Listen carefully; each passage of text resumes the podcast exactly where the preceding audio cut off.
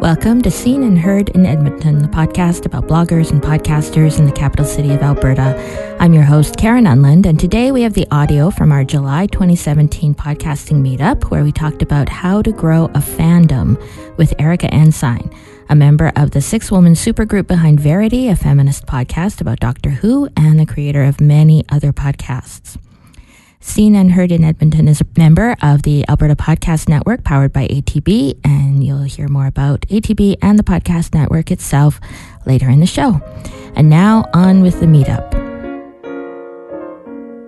Now we're going to turn our attention to our guest today. So, Erika Ensign is the co founder, co host, and technical producer of Verity, which is a feminist Doctor Who podcast that won a Parsec Award in 2016. Mm-hmm. Correct, yes.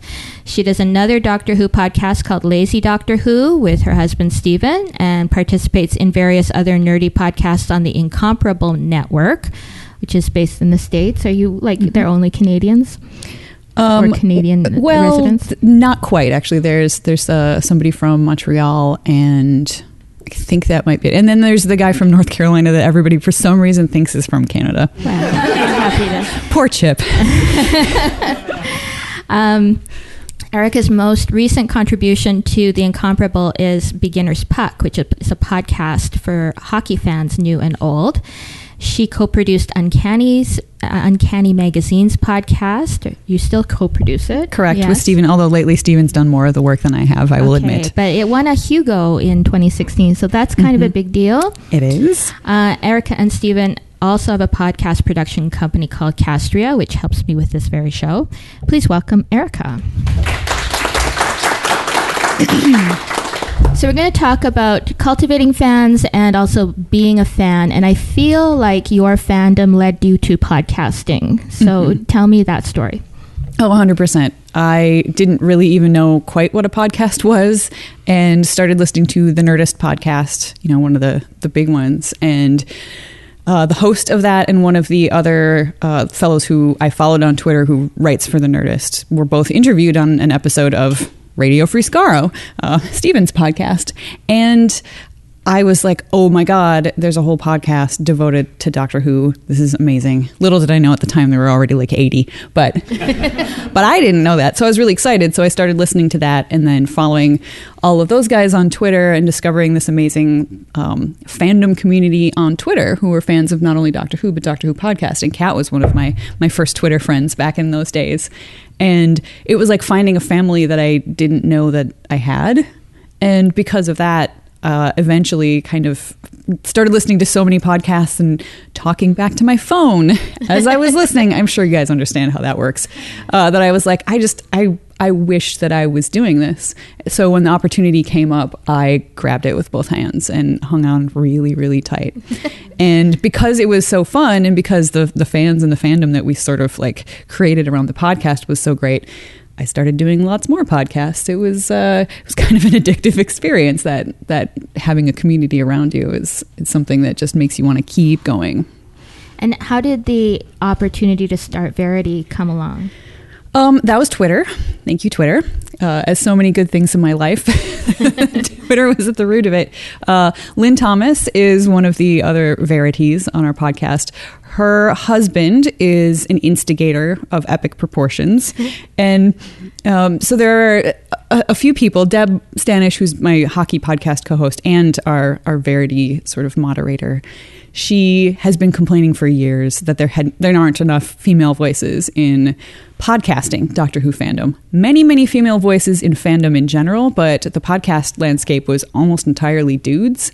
So she, I guess, had just complained about this at one too many convention bars and was complaining about it again on Twitter. And Michael popped up and he's like, Deb, you need to stop complaining about this. You should just start a podcast. And I think these people can help you.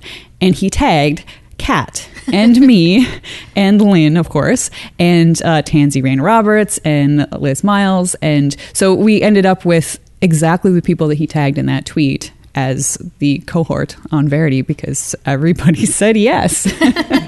and it's been great. That is awesome. So mm-hmm. then when did you become aware or how did you become aware that Verity had fans that were not your already your friends and family? Well, Verity was a little bit of a special case because we had a huge leg up um, in in having some people who are already known in certain fandom circles. I was not one of those people, um, but at the time, I think Tansy had already won a Hugo Award for fan writing and is also a novelist in Australia. So she had a bunch of fans, and her podcast has since won a Hugo Award or two. Um, she was a, a Galactic. She is on Galactic Suburbia that has been around since longer than Verity. Um, Lynne M. Thomas is uh, a well-known science fiction archivist, so she actually like um, takes care of the papers of a lot of like many science fiction authors that you may have heard of, like the kind of stuff that will stick around after they sadly pass on. so, so she was kind of known in the community for that, and she was also a co-host of the SF Squeecast, which is now defunct, but which won the first two ever Hugo Awards for um, for the podcast or fan cast so so we had that coming in, but you know, not everybody who follows a person is going to follow them to to every podcast. So once again, it was really kind of Twitter that helped us sort of know that there were a lot of people out there because we got a ton of feedback from people sort of right off the bat um, either being excited that the podcast was coming or excited the podcast was there. Uh, but I think for us, one of the biggest things has been having comments, and I hate to say this because it's a dangerous thing, but having comments on our website. There are a lot of websites out there that are ditching comments because the internet is full of terrible people. But but I assure you, there are still really great people out there on the internet. And we have somehow been able to develop this community that has been just interesting in the way that they interact with each other. Everybody is respectful and open and friendly when they're communicating with each other on our website. And even when they're not agreeing about things, which happens pretty often, because hell, we don't even agree with each other on the podcast. So, how would you expect the listeners to? So, we've we've been very careful about the way that we have comments work on the website. We're not big enough that we're getting like huge amounts. So it's pretty easy to make sure that all the comments are verified first. Um, but we use WordPress. And just the basic plugin way that we are using to do that is I think it's the first time or two that somebody comments on the site, the comment has to be moderated and let out of a queue to appear on the site. And then after that, they're pretty much good to go unless they are putting a bunch of links in. So sometimes, even if it's somebody who's been commenting for a long time, if they put a bunch of links in their comment, I have to let it out of the comment jail before sure it'll appear. not just a, a mm-hmm. link builder or spam. Yeah, but I have had to trash. I don't know, probably like I can probably count on my hand like how many comments that I've had to trash over the course of the five or six years. I do feel like it's some fandoms lend have a community that is happy to comment and more than others, and mm-hmm. so it might still not be the case for all of your podcasts. Very true.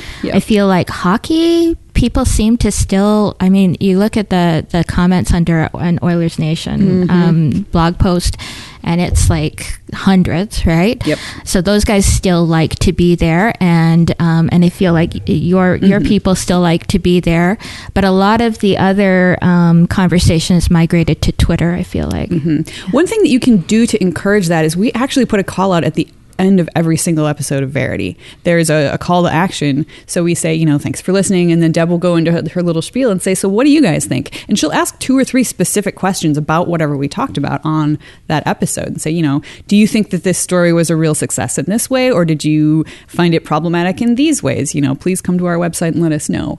Or, you know, if, if it's a, an episode where we're talking about sort of more personal things, like what, what we have done or stuff that we like, then we'll say, what about you? What, you know, know, what are your favorite things? What should we be reading? That kind of thing. And that I think helps a lot because you're giving them, you're not just saying, hey, please come leave a comment on our website. You're saying, please come to our website and tell us this specific thing.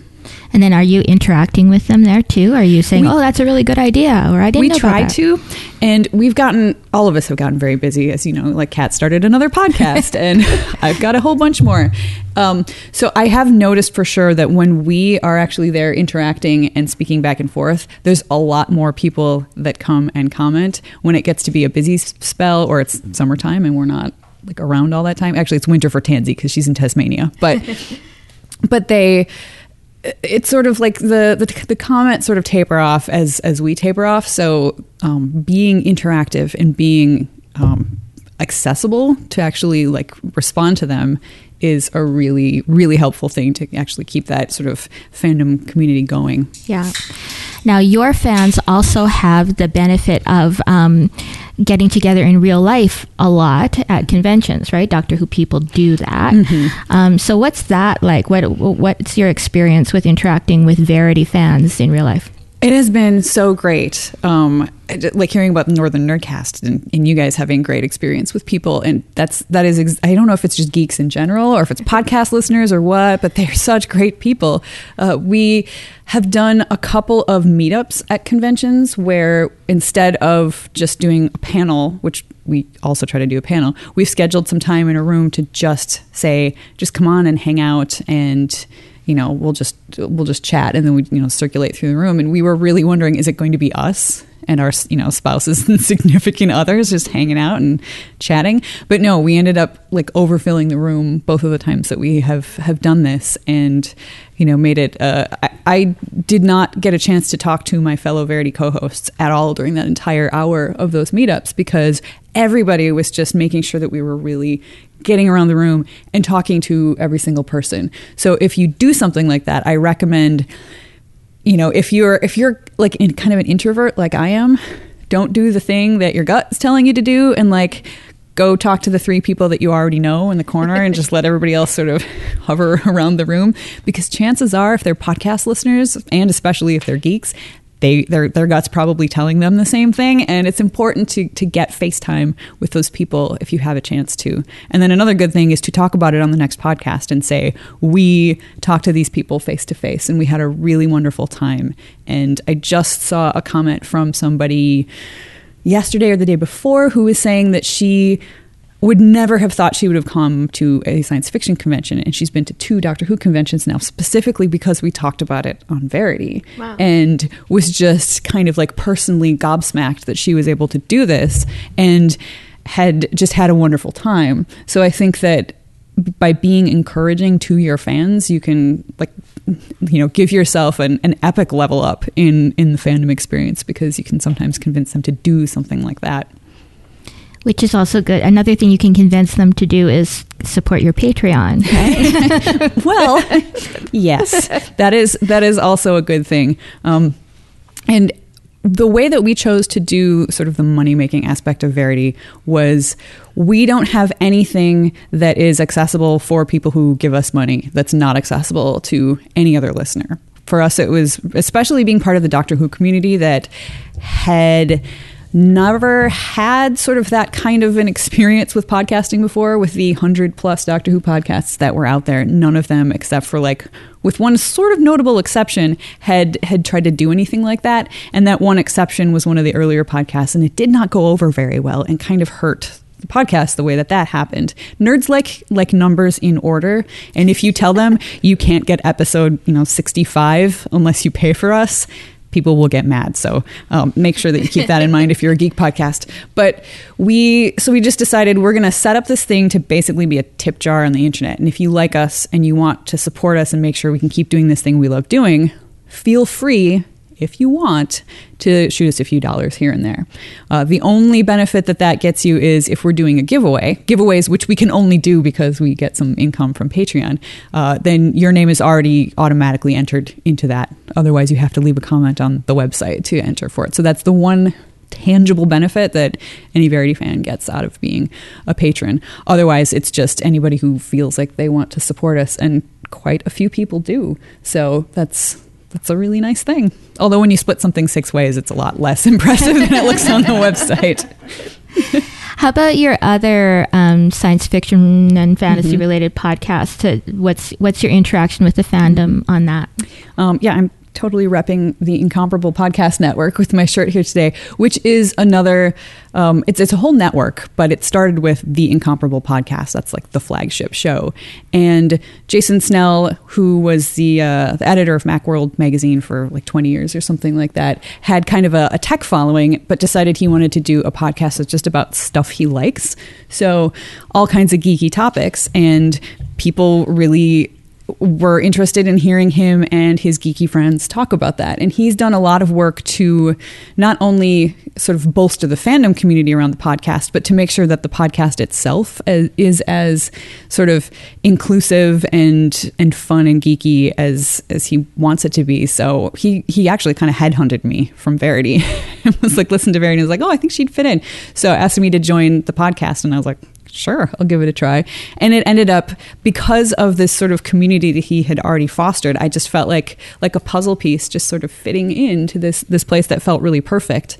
And he is very accessible on Twitter. The incomparable um, Twitter handle is you know like you can tweet at it and jason will tweet back at you if you ask a question about something um, and if you're a jerk he will be snarky with you which is really awesome and so so that has been fun and we have uh, because he has people from all over North America and a few people in the UK, um, there are lots of sort of pockets of people who can go and do uh, events, kind of like you were mentioning. So there's there's been a decent amount of face to face communication as well. Um, the Now Hear This podcast festival, which started last year for the first time, a bunch of us went down and got to meet people who listened to the podcast. And again, everybody was just just really cool and really chill. And I mean, actually, I got recognized here in Edmonton. I went into District Coffee and somebody was like, Erika. And I was like, hi. I was like, oh no, I know you from the Incomparable. And I was like, oh my wow, God. That's, cool. that's, yeah. And he was just, just a totally nice, nice person. So, excellent. Mm-hmm. We'll come back to our chat with Erika Ensign at the Edmonton Podcasting Meetup, but first, a word from our sponsor. This episode of Seen and Heard in Edmonton is brought to you by ATB Financial, founding sponsor of the Alberta Podcast Network. I'm here today with my daughter Elizabeth. Say hello. Hi. Elizabeth, you recently opened a bank account at ATB, did you not? Yes, you finally let me. Yeah. well, it was more like getting organized enough to do it, right? Right, right, mom. Why did you want so badly to have a podcast or to have a podcast to have a bank account that you would like um, get mad at me that it took so long? Uh, well, I was getting money from babysitting and birthday parties and whatever teenagers get money from, and I kept spending it because I didn't have anywhere else to put it, and it's kind of terrifying having $200 cash in your purse as cash. Um, and I figured that having a bank account would be a more organized way of keeping my money, and also that it would help me control my spending a bit. Because when you can see the money, you're like, oh my God, I have all this money. but when you can't see the money, it's just like, yes, I have this money if I need this money, but I don't have to use it at the same time, which really helped me control my spending. Right. So we went down to the branch that's within walking distance of our house. Which is lovely. Which is lovely. And a nice man helped you set up your bank account mm-hmm. and gave you a card. Yes, he did. And now you know how to use the machine. Kind of. Kind of. With a little bit of coaching. It won't take long, right? Yeah. You've yeah. used it. You've bought stuff by yourself with your card. Yes, I have. Yeah. So are you a happy customer of ATB? Yes, I am. Excellent. Find out how you can be hap- as happy as Elizabeth about having her money hidden at atb.com slash listen. So it feels like I'm trying to, to extract some lessons from mm-hmm. here. So if your, particularly if your podcast's um, potential or desired audience is not all local, it makes sense to make friends in, in high places or at least mm-hmm. connected places, right? Mm-hmm. Yeah, if you're doing a podcast about a a sort of specific thing and there's already a corner of the internet that is devoted to that thing so if it's a doctor who podcast or a podcast about music or something specific and there are forums where people talk about that thing go to those places. Don't just go to those places and leave a link to your podcast because everybody thinks that looks really douchey. Go to those places and interact with those people because you like the same thing that they like. So get into those conversations and then, you know, and then you can mention, oh, yeah, and I do this podcast about it. And that's a really kind of natural, organic way to sort of grow that part of your fandom. And, um, you know, tweeting about things and interacting on Twitter or Facebook and social media with other people that are interested in that thing just about that thing, not so much just about I have this podcast, I have this podcast. That's such a good way to do it because then not only are you, you know, talking up your podcast, but you're getting to interact with somebody else who really likes the thing that you love. Yeah. And it, it's just it's reminding me of even like Gary Vaynerchuk's advice that you if you want something from somebody start by giving them stuff first right give mm-hmm. give give and then ask mm-hmm. that seems like um, applicable to business but also applicable mm-hmm. to building a fandom yeah one thing that the incomparable has done that has been really cool and it is it is currently it's, it's just for for members. Uh, the incomparable has a membership option where if you pay like 5 10 or 20 dollars a month i think it is you get to be an incomparable member. And at the even baseline level of the membership uh, jason has started a slack um, group. And i don't know if you're familiar with slack. It's it's sort of a kind of closed garden social media almost. I mean, it's it's used by a lot of companies for productivity, for communication within companies, but you can just set up a Slack group for free, and it doesn't have to be something that you only give to members. You could do it just for yourself and and people who listen to your your podcast.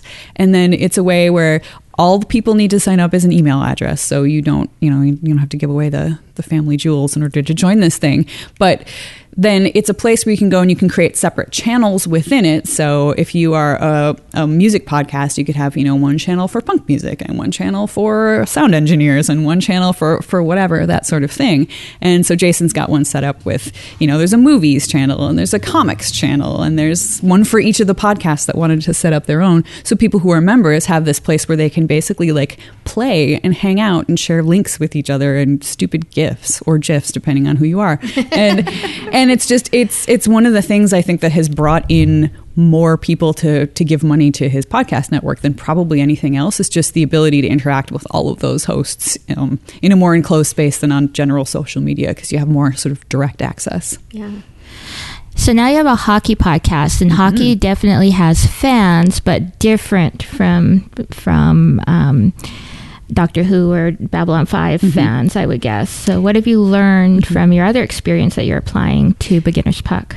Uh, most of the fans are guys, and and I don't necessarily mean that in general of hockey, but certainly for us, uh, we have we have our own little Slack channel on the Incomparable Network's member Slack, and almost everybody that participates in there are are dudes, which is you know fine. They're wonderful guys, and let me tell you, you know, sports geeks are geeks just as much as Doctor Who geeks or Babylon Five geeks are. Like you know, they can tell you things, very specific things about statistics or uniform embroidery from 1923 or something like that. Um, but as I pointedly look at our producer, mm-hmm. and it's the enthusiasm is still there. It's sort of like that is sort of the baseline of of the fandom, the, this core of enthusiasm for for what is happening. The goal of Beginner's Puck is to get sort of more new people into into hockey, specifically women who quite often are felt like they're left out of the conversation when it comes to to that sort of thing. I listen to other hockey podcasts and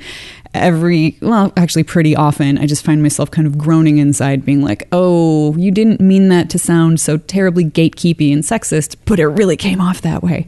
So we are trying to find you know more women who are interested in sort of getting into that space but it's a it's kind of a, a, really slow slog especially when you're sort of known in one circle or you know for geeky stuff and then start doing a sports podcast not a lot of people are just going to automatically cross that road and come with you so we've really had to do a lot of just sort of the the building of the fandom ourselves so being on twitter and reaching out to other females who are on doctor not doctor who sorry hockey podcasts podcasts. Yeah. Um, so that has that's actually been an interesting way to do it, and we haven't started yet, but we're trying to do some sort of like cross not so much promotion as pollination mm-hmm. like find women to be guests on our podcast and you know if we're lucky maybe some other people will ask us to guest on their podcasts um, reaching out one of the things we plan is to reach out to some like slightly more high profile people who might be interested on guesting on a podcast and i'm not going to say any names because if we don't get them, it's going to look really sad when I listen to this later.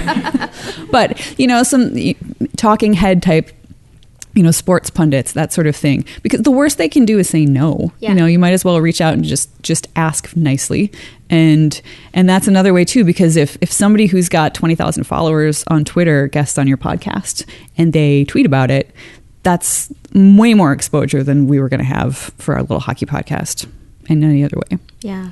And then, and that, I, I know a lot of people in this room have had each other on their podcast or other podcasters on their podcast. And that's a, I mean, the, the number one way that someone discovers a podcast is on another podcast, right? Mm-hmm. So you really have a, a really great chance of, of um, growing your fandom by reaching into the fans of others. Yep. Yeah. It's such because, I mean, it's hard to find somebody like just a random hockey fan on the street and be like, hey, this is my podcast. Because even if they're interested in hockey, they might not even know what a podcast is. So going to the place where people already understand podcasts is a really good way to start. As a podcast fan, because you are also that, Mm-hmm. Oh, yeah. Although I feel like just listening to your own should fill all your available listening time, but clearly not, right? I've I've had to stop listening to all the podcasts that I'm on. I tried to do that for a long time just to sort of improve myself as a podcaster, and there are literally just not enough hours in the day anymore. But as a fan, Mm-hmm. then what makes you love and want to support a podcast, either by subscribing to it or even um, supporting it uh, with money? It's usually sort of one of two things. The the biggest thing for me is sort of just the feeling that I feel like I know the podcast host, which I don't really because I understand how the internet works. But but that feeling of, of being welcomed into their their living room or their recording studio every time that they're they're on and they're sort of doing this this chat style podcast is, are tend to be the ones that I like the most. Um, that makes me want to support them because I feel like this is kind of like a in quotes friend of mine on the internet. So I will I will be much more willing to to give money to somebody that I care about. Once I care about somebody, like that's that's how to get them. The other thing is if it's a podcast that I feel is doing something important. So if it was a podcast, like I think a lot of people for Verity are giving money to Verity because they think that it's important that there be voices of women out there talking about something that's kind of like a, a male dominated thing. And they want to make sure that that's, that's a thing that continues. And I really appreciate that. And I feel the same way. If there's, if there's a podcast out there that is covering something that I think needs to be covered. I financially support actually on Patreon a podcast called The 451, which is a podcast for the resistance. It's three people in the United States who started podcasting after President Trump was elected, talking about how they sort of get through it and things that they do to try to make the world a better place. I feel like that's really important and that's something that I'm willing to throw my dollars at even if their sound quality isn't always 100% great. What advice would you have uh, for people who start podcasts and feel frustrated because it feels like no one is listening? Well, first of all, I would say make sure you're doing the podcast for yourself first. Because if you aren't and you're just doing it to to get an audience and to make money, um, that's going to come through on the podcast. It is such an intimate medium. You are talking like you're like right in the ears of somebody. So the human voice conveys so much more than just the words that are coming out. If you're not feeling it from your heart, people are going to get that and you're it's going to be much much harder to build an audience because they're not going to feel like you care about whatever it is as much as they care about it. And they probably care a lot if they're willing to listen to a podcast that they'd never tried before. So that's the most important thing. And then if you start from that, I feel like it still kind of sucks and i feel this with hockey feels because we don't have a super huge ton of listeners. Um, sometimes it is like yeah I, this is, i feel like we're doing such a good job at this point. I wish more people were listening. But i sort of just quiet that voice by saying you know what? This is i feel like we are doing something that's important. We might not have that many people that are listening but the people who are listening really appreciate it and we really appreciate it. And that's honestly just the most important thing. And every tiny little step that we take towards getting somebody else to listen feels way bigger than it is because it's something that I care about so much. So if you are still doing those things to try to get your voice out there, like taking those little steps, communicating with other people online, on social media, um, you know, you can't just do the podcast and put it out there and expect people to find it. Like that's pod, almost no podcast is a magnet for listeners. So you still have to put in the work, but as long as you're putting in the work, I feel like that's kind of all you can do and you can feel good about that. You're so wise. Just been doing this a while, I guess. we'll be right back after a word about the Alberta Podcast Network powered by ATB. This episode of Seen and Heard in Edmonton is brought to you by the Alberta Podcast Network powered by ATB. We are thrilled to have a couple of excellent soccer podcasts on the network. For Kicks is a passionate discussion of the Canadian women's national soccer team, plus all of the junior teams that feed into it. And Jessica and Katie follow the professional and college teams where the national team players play when they're not representing Canada. It's great. We also have Loyal Company of the River Valley, which offers a fan's eye view of FC Edmonton and Canadian men's soccer in general. Nate and Adam love the team so much and they love the sport so much, and it really comes through. Find these and other members of the Alberta Podcast Network powered by ATB at albertapodcastnetwork.com. Do you guys have any questions for Erika? I, I love the idea of getting feedback by asking specific questions. Mm-hmm. I know in the podcast that I do, I get very little feedback in terms of written feedback. Mm-hmm. But when I run into somebody, go, Oh, I love your podcast, blah, blah, blah. What would you do in terms of getting feedback? How would that differ with respect to someone listening through iTunes or Google Play? Um, there's, I mean, you can uh, for iTunes, you can ask people to listen to to come and give you an iTunes review or something. But I don't feel like that's a great way to just be interactive because you can't really communicate back with them. So I do recommend having a place on the internet for your podcast as like an anchor point. So, you know, most people are going to listen through iTunes or Google Play. But if you have a place where they can then come afterwards uh, and and communicate with you, whether that be your Twitter feed, your Facebook page, um, a website that that allows comments, um, or even just an email address. Giving them some place that they can come and, and write back to you because it doesn't really matter too much how they get the podcast because chances are most people aren't actually going to be sitting down at their computer when they're listening to the podcast anyway. It's it's giving them something with an easy tag to remember or an easy website that they can, you know, then after they're done, when they're at their computer, be like, oh, right, I just listened to that episode of the Toastmasters podcast. I had this thought about it. If they know someplace that they can go to and and send you that thought, that's what's that's what's important. Um, I'm constantly surprised at how many people actually do click on the link on our website and just listen to it streaming from veritypodcast.com. Um, but percentage wise, it's it's actually still a really small amount. Okay, thank you for that. Uh, yeah. Oh, Trina's got one. Um, as far as posting things on social media goes to try and get an interaction, what? Because I know, like, I've done some social media and I've had people tell me like you have to post so many times a day, and and I feel like that's Uh-huh. annoying. I don't want to see you just posting random things to try and get people interacting. So how do you how would you go about it on your own social media? Because you said to go and you know mm-hmm. get involved in other conversations but as far as posting things on your own social media to try and get some kind of mm-hmm. conversation started what would you suggest First of all, I would like to tell the listeners that just as you asked that question about having to post a certain number of times a day, I rolled my eyes and you smiled. this is so, yeah, I feel like anytime somebody tells you that there are rules for how you are supposed to do something with your podcast, you can probably stop listening to that person. there are no rules in podcasting. Everybody's going to find their own way to do it. You need to do what's right for for for you and your people. And personally as a social media consumer i really hate it when i see sites giving me like x number of links a day to things that you know maybe i don't care about. They're trying to hit a quota. So the the quality i feel like sort of goes down. One thing I think, especially the way that Twitter works now um, on Twitter, and you can do this on Facebook or wherever, is to retweet, quote retweet something that's content from somebody else. So somebody else has got a podcast that's similar to yours or a famous person who has done something that is in the wheelhouse of, of your podcast. If you quote tweet it with a little bit about how much you love this thing or why you think it's a good thing or hey people, have you checked this out? What do you think of that? You know, asking for a question back from your followers but quote tweeting somebody else. Sometimes you'll not only get interaction from the people that already follow you who are also interested in that thing, you might even get noticed by the person that you were quote tweeting who may like retweet your quote tweet. God, I've said tweet a lot of times today.